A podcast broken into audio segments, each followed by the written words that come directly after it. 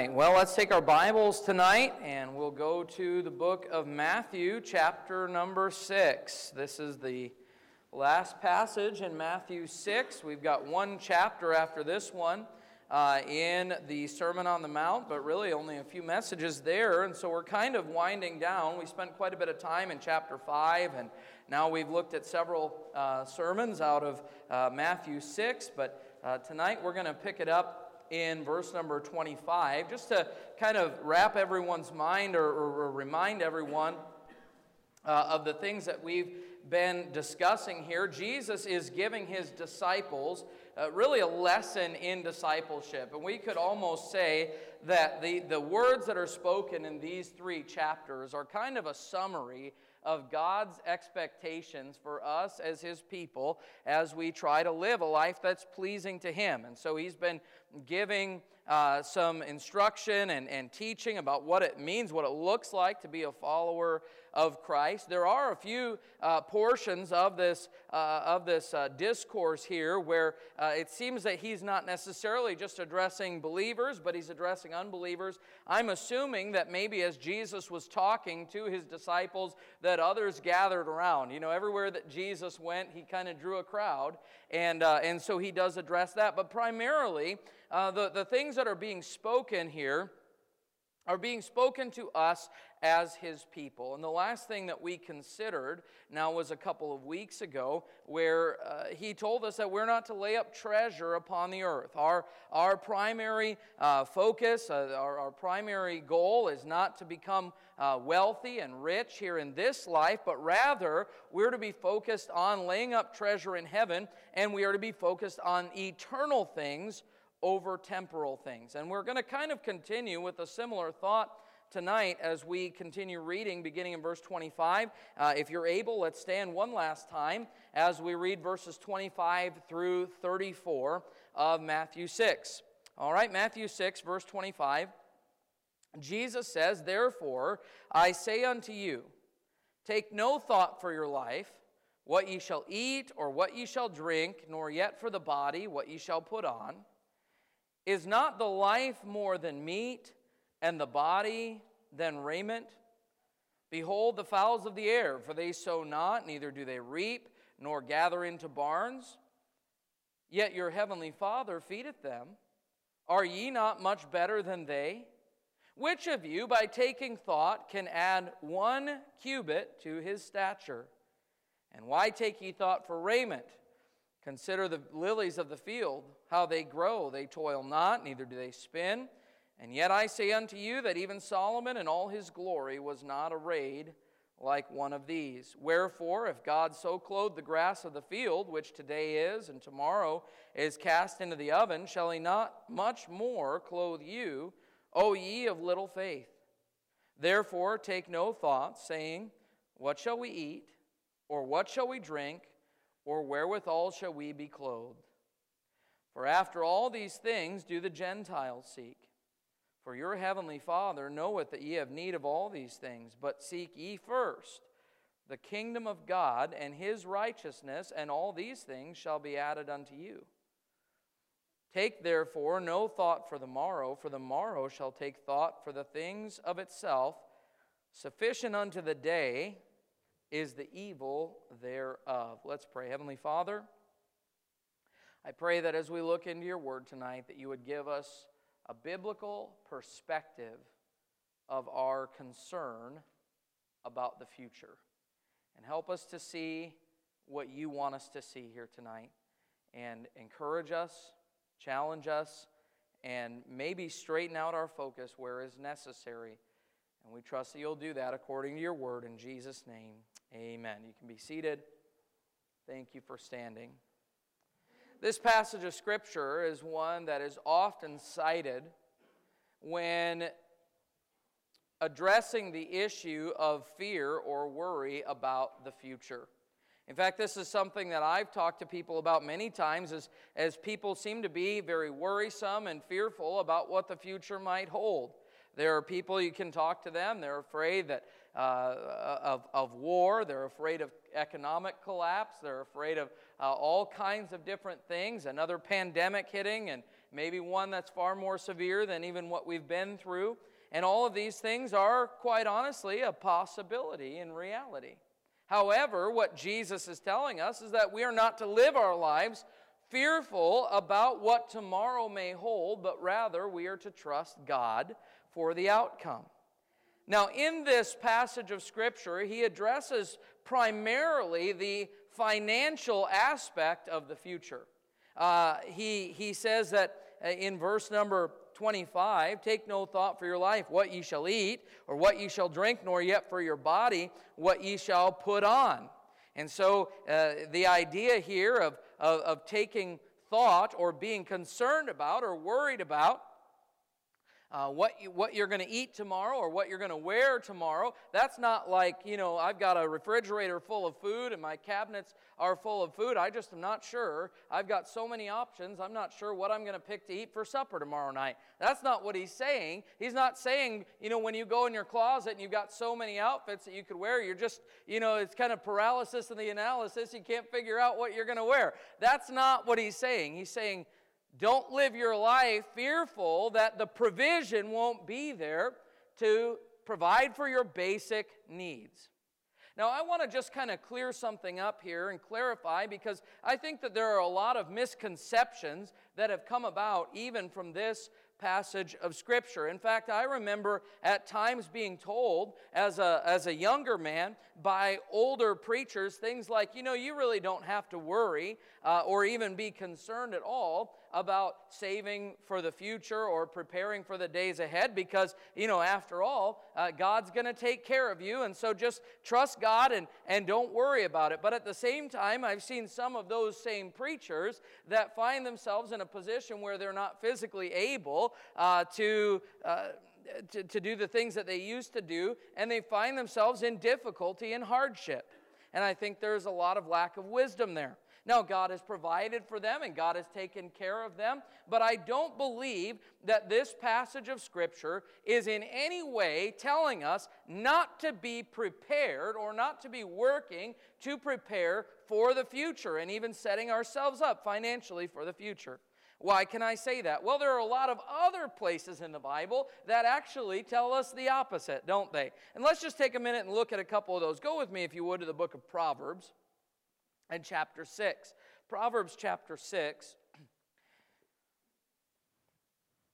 And I want you to notice what Solomon here, under Holy Spirit inspiration, says these words of a wise man. He says in verse 6 Go to the ant Thou sluggard, consider her ways and be wise. So we're admonished to consider the way of the ant and how they work. Look what it says which having no guide, overseer, or ruler, provideth her meat in the summer and gathereth her food in the harvest. What's he saying? That, that the ant, one of the things that, that ants do is that they actually, throughout the summer, they're busy laboring and storing up food for the winter and we, we're admonished to consider their ways and to be wise. The idea is work hard and prepare for a day where you won't have the abundance that you have today. Here's another one. Proverbs 13 in verse 22 says, A good man leaveth an inheritance to his children's children, and the wealth of the sinner is laid up for the just. Proverbs 21 and verse 10 says, There is treasure to be desired, and oil in the dwelling of the wise, but a foolish man spendeth it up. And so, uh, throughout, for instance, the book of Proverbs, we're admonished several times to be saving, to be preparing. And when you really look at what the Bible has to say about money, you find that there are actually a lot of very solid uh, biblical principles that apply in personal finance and business and all kinds of different things that give us guidance about how to prepare for the future. And just in case those verses don't quite uh, convince you of that, I want you to notice that 1 Timothy chapter 5 and verse 8 says, But if any provide not for his own, and specially for those of his own house, he hath denied the faith and is worse than an infidel. The Bible clearly teaches us that we ought to be diligent to labor, to work, to provide for our needs, to provide for the needs of our family, and yes, even to save and prepare for the future. And so when we look then at Matthew 6, where we just read a moment ago, how do we square these things where in the Old Testament and even in the New Testament, there are indications that say we ought to be preparing for the future, we need to be saving, we even ought to be investing and preparing for the days ahead. Meanwhile, Jesus says, take no thought for the morrow. Uh, is the Bible contradicting itself? Well, we know that that's not the case. The Bible doesn't contradict itself, everything fits together pers- uh, perfectly. But what is the Bible saying here? Well, I believe that the Bible is really speaking, and Jesus here is speaking, about a matter of perspective and priority. In regard to perspective, I, I want to look at verse number 25, and it says, Therefore I say unto you, take no thought for your life what ye shall eat or what ye shall drink, nor yet for the body what ye shall put on. Look at verse 31. Therefore take no thought, saying, What shall we eat, or what shall we drink, or wherewithal shall we be clothed? Now remember here that Jesus is speaking primarily to his disciples, these men who left everything to follow him. In fact, we read of some of the disciples leaving their nets and following Christ. And to us, we get that picture. Oh, you know, these guys are out and they're they're out fishing, and all of a sudden Jesus comes along and they think, oh, there's a better opportunity, leave the nets, and we're following him. but those nets were more than just a hobby for them, that was their livelihood. I mean, they literally left their business behind and they went for three and a half years following Christ who himself admitted he didn't even have a home. He said the birds of the air have nests and, and, and, and, or the foxes have holes, the birds of the air have nests, but he said that the, uh, that the Son of Man hath not where to lay his head. I mean, you're following me. You don't know where you're going to be sleeping tomorrow night, and you don't know exactly where your next meal is going to come from. But I don't want you to concern yourself with that. I've called you to a ministry, I've called you to do something, and even though you have left your financial stability, you can be confident that God will take care of you. So often, I believe that Christian people are so focused on their earthly provisions that they allow that to take precedent over serving God. And the ser- serving God becomes a secondary issue in their life. You know, I'll serve God with the time that I have left over after all my needs have been met and maybe even some of my wants. After I have taken the time to make sure that, that, that I have put in my 40 hours and maybe some overtime, and, and, and, and once I've dedicated all that time and then spent time with my family, if there's any time left over, I'm willing to give that to God. Folks, I want you to know that God's not interested in our leftovers. And no matter who you are and no matter what God has called you to do or put you in, that you serving God ought to be the number one priority of your life in everything you do. And by the way, I'm not saying that you can't serve God at your job and in your workplace. You ought to be doing that. You ought to be a servant of the Lord in everything that you do. But what I'm saying here is that so often we become so consumed with and we pour so much time and energy and effort into making sure that we've got food on our table and clothes on our back that we have no time left over for God. And Jesus is saying here listen, you're serving me, but you don't need to be worried that I'm not going to take care of you. If we would simply trust the Lord and follow His leadership in our lives, we could be confident that whether in feast or famine, God will provide. Paul, has, Paul said in Philippians 4, we often like to quote verse 13, I can do all things through Christ which strengtheneth me. You see that at football games and track meets, you know, like, like somehow, you know, that verse applies to uh, how strong or how fast you can be. Listen, that's not the context of Philippians 4. Philippians 4, in the previous verses, Paul says, I know how to be full and to be hungry. I know how to abound, but I also know how to be abased. There have been times where God provided many things and I had multiple blessings, and there have been times that things were pretty lean, and I've learned that through it all, God can sustain me. I have no need to worry about tomorrow. I have no need to fear that my needs will not be met because I am trusting God.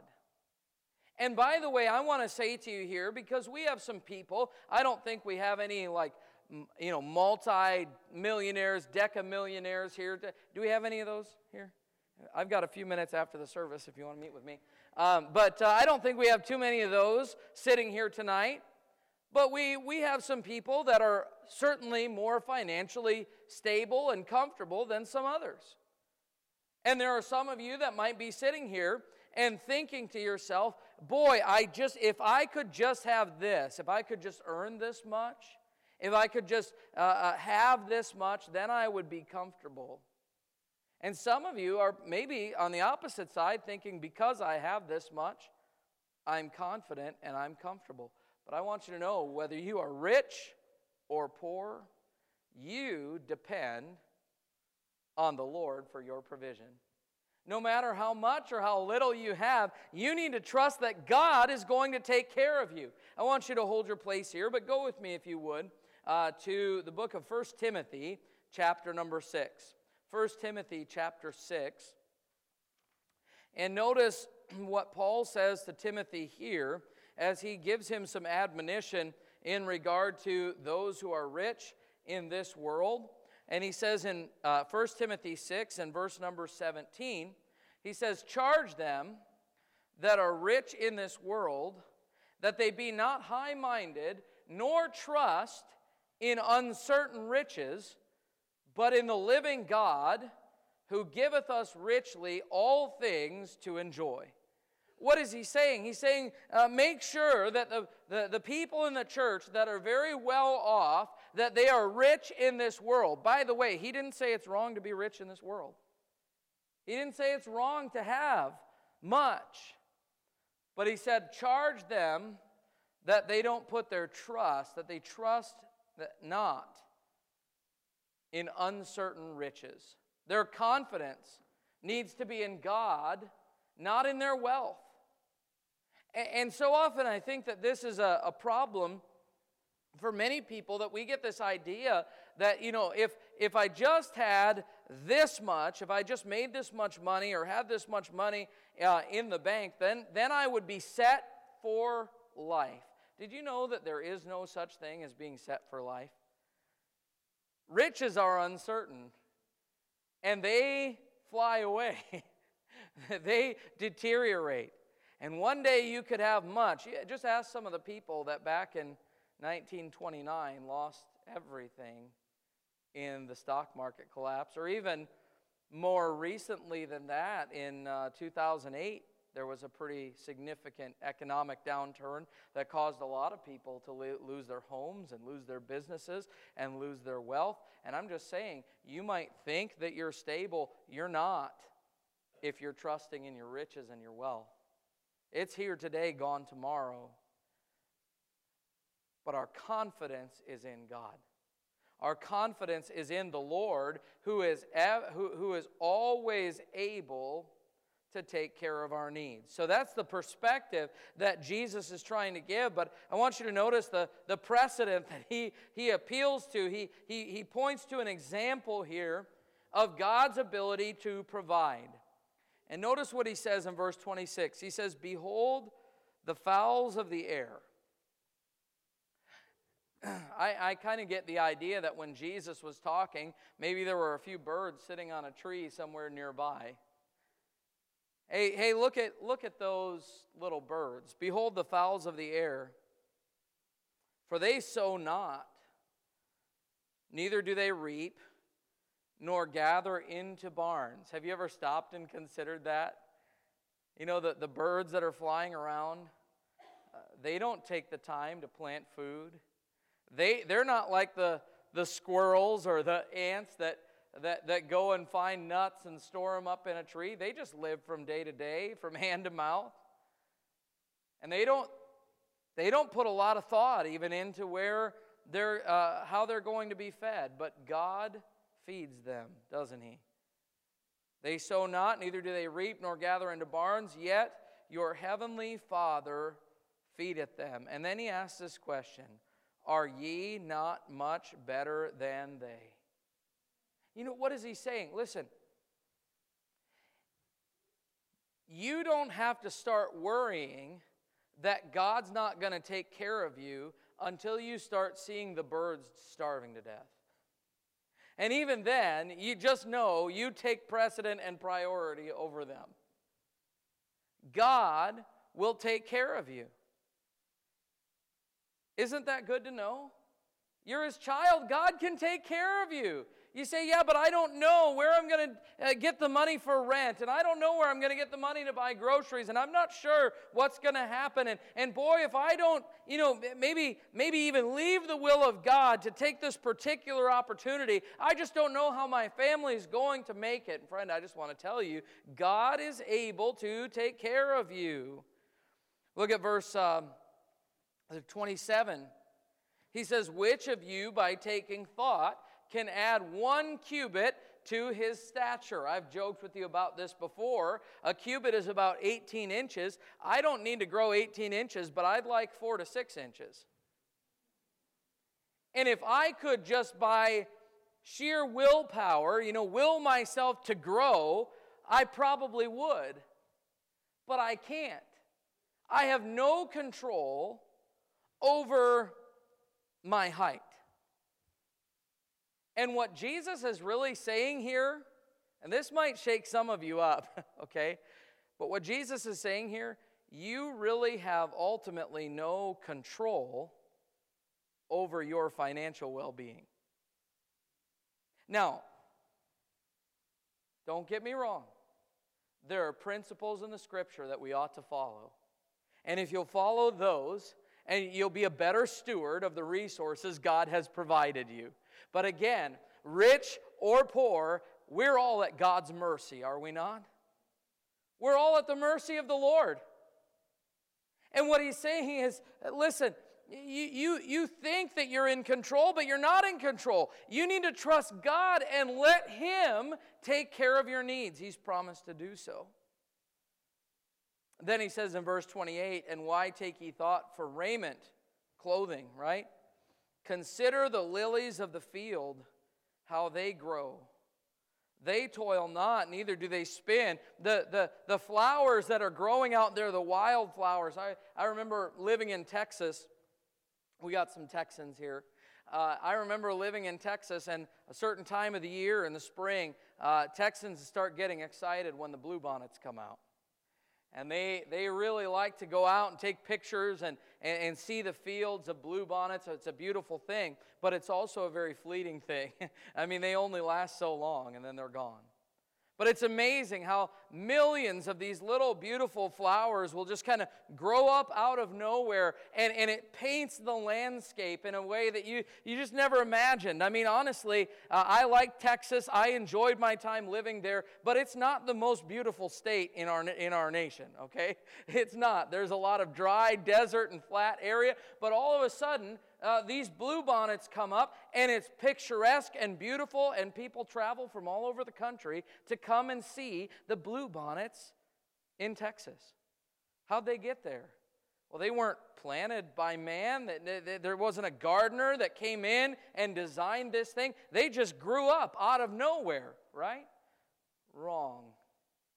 Actually, God grew those flowers. And God clothed those flowers in beauty. He created beauty. And, and the lilies of the field, the flowers that grow, they don't have a brain for them to say, you know what, I'm going to work really hard and make some really beautiful clothing that I can put on. God clothes them. And, and he says that even Solomon, in all his glory, Solomon maybe the wisest, certainly the wisest, maybe the richest man that ever lived, uh, his clothing and, and, and the beauty and, and of his apparel paled in comparison to God's handiwork. And so, what Jesus is saying here is listen, if, if God can take care of the birds and God can take care of the flowers, even those that, that I mean, uh, you know, they're here one day and they're gone the next. Verse 30 Wherefore, if God so clothed the grass of the field, which today is and tomorrow is cast into the oven, shall he not much more clothe you, O ye of little faith? Friend, if you're here tonight believing that your stability and your future rests on your shoulder, that is not a biblical position. It is a lack of faith in God and His ability to provide for your needs. God is able to care for you. David said in Psalm 37 and verse 25, I have been young and now am old. Yet have I not seen the righteous forsaken, nor his seed begging bread. He says, In all the things I've learned, in all my years of life, one thing I know I've never seen a righteous man forsaken by God and I've never seen his children going hungry. Now, does that mean that God is always going to prosper us and make us wealthy and successful? No, it does not mean that. And quite honestly, many of God's people will not have the opportunity even to be wealthy and to have abundance. But God is faithful to provide for our needs. God is faithful. You can rest assured tonight that God knows your need and will meet it. Isn't that good to know? God knows your need and He's willing to meet that need. And so the crux of this whole passage comes to verse 33 where he says, But seek ye first the kingdom of God and his righteousness. This message, again, uh, is not one of condemnation of abundance. He's not saying that it is wrong or sinful to be wealthy. He's not saying that it's wrong to put any effort into preparing for the days ahead. But what he is saying here is that that must not become your priority. Your priority, first and foremost, needs to be seeking the kingdom of God and his righteousness. You, you need to uh, prioritize God in your life and His kingdom and, and be about God's business. Again, let me give you the context. These men have left all and followed Jesus. That meant that there was a cost involved. Uh, they, they, they weren't pro- they were probably fairly prosperous in their fishing businesses, or certainly Matthew as a tax collector. These guys, uh, they weren't necessarily uh, white collar workers, but they were certainly, uh, they had professions that were uh, fairly stable. There was job security, there was consistent income. And they left it all behind. And where Jesus says here a few times in this passage, Take no thought saying, What shall we eat, or what shall we drink, or wherewithal shall we be clothed? I get the idea that somewhere along the way, Jesus had heard some conversations be- between the disciples, you know? Hey, guys, uh, this following Jesus is great, but um, where exactly are we going to get the money to eat? And, you know, this, these clothes that I'm wearing, they're starting to wear out. And I really could use some new ones, but I don't have what's needed to do that. So, where's this going to come from? These are legitimate concerns, but Jesus says, listen, I want you to prioritize seeking God and His righteousness. I want you to follow Him and make His kingdom the priority in your life. The things of the world pass away, friend. And yet, sadly, I believe that there are many Christian people who have fallen into the trap of prioritizing the things of this world above eternal things. It's not that we don't recognize the importance of eternal things. We understand, I mean, you're in church on a Sunday evening. Uh, that tells me that you see the importance of eternal things. You prioritize to some degree your relationship with God. You want to serve the Lord. I'm thankful for that. But let's just be real honest. If we're not careful, sometimes that becomes secondary to the other things in our lives. We'll spend 40, 50, 60, 70 hours a week wrapped up in providing for our temporal needs. And yet we have trouble sometimes finding two or three hours a week for the Lord. And I'm just going to tell you that I don't think, and this is between you and God, it's between me and God, but I don't think that that balance is necessarily consistent with seeking first the kingdom of God. Sometimes we allow things to get in the way. And I'm going to go to meddling here for just a minute, okay? I'm not condemning anyone in general or, or in, in particular, but I'll condemn you all in general, okay? And me too. I understand that there are certain circumstances where people have to work at a time when they should be in church. I'm thankful that as we're here tonight that there are police officers out patrolling and there are doctors and nurses in the ER and there are firemen and EMTs out there uh, doing what has to be done 24 7. And I understand that sometimes Christian people uh, end up in a, in a field like that and it gets in the way of sometimes uh, even their ability to be in church. I get that. But I think it's I think as God's people, we ought to think twice before letting our job take us out of church. Well, there's an opportunity for overtime on Sunday, and I'd love to be in church, but we've got some bills that we need to pay, and I've just got to work. You know what we're really saying in that, friend? lovingly. I'm seeking first the things of this world. And I'll seek God once those things are met.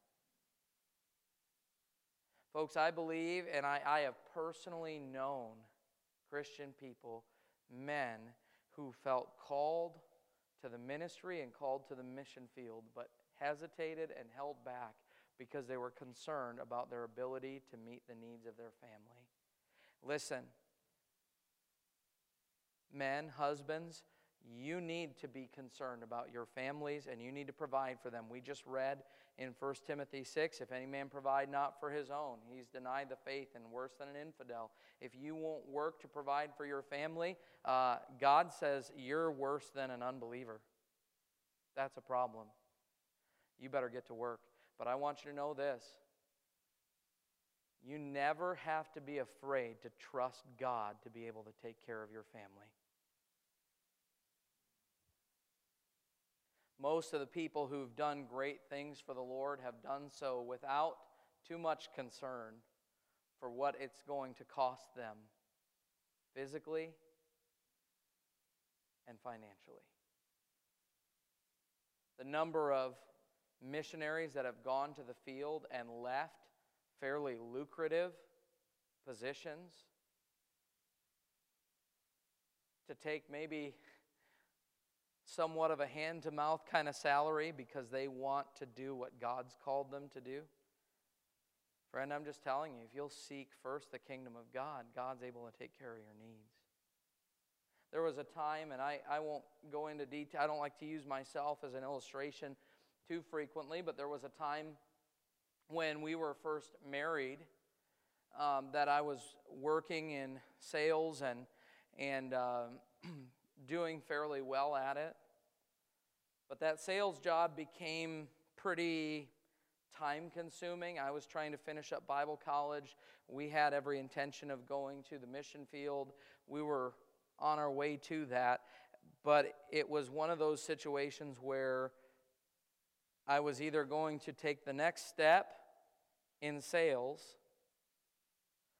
or I was going to continue in the path toward ministry. And there was an offer put before me uh, and kind of a path forward in terms of becoming sales manager at our office and then with the, with the goal within about a year to a year and a half of opening my own office and becoming hopefully more successful. That was the, the idea and the goal. And that was presented to me. And it was like there's a crossroads here. I'm not saying that this is true for everyone. I'm not saying that it's true in every circumstance of life. I'm not saying that God couldn't do the same thing uh, and, and with a different outcome tomorrow. But I'm, what I'm saying is for me, I knew. I knew. I'm either going to go this way and my service to God is going to be put on a back burner, or I'm going to go this way and I'm going to have to let go of the opportunity for success in that area. And I, I want you to know something, friend. To say yes to one thing is to say no to a lot of other things. And that's one reason a lot of people have trouble making decisions because they don't like saying no to other things. I just want to tell you this say yes to God and let Him determine what things you need to say no to. I'm thankful that God has always provided for my family. At times, He's provided with abundance. At, a time, at times, He's provided with a little bit more leanness, but God has always provided. And I believe that so long as I put God first, that He will continue to provide. Why do I believe that? Because He told me so right here. But seek ye first the kingdom of God and His righteousness, and then the promise, and all these things shall be added unto you. Now, again, what, what are these things? All these things shall be added unto you. A big house with a pool and a Mercedes sitting in the driveway? No. Food, clothing, God will take care of your needs. Seek ye first the kingdom of God. But, friend, I just want to say to you tonight never be afraid to trust God and put Him first and step out in faith and maybe say no to some things and opportunities, things that might seem helpful or needful. Put God first. Proverbs 3 and verse number 9 says, Honor the Lord with thy substance and with the first fruits of all thine increase. So shall thy barns be filled with plenty, and thy presses shall burst out with new wine. What's he saying? Put God first. Even of your increase, even of your income, your money, put God first. Give to God first. And trust that God can meet your needs. And we, that's one of the first things we teach new Christians, new believers, isn't it?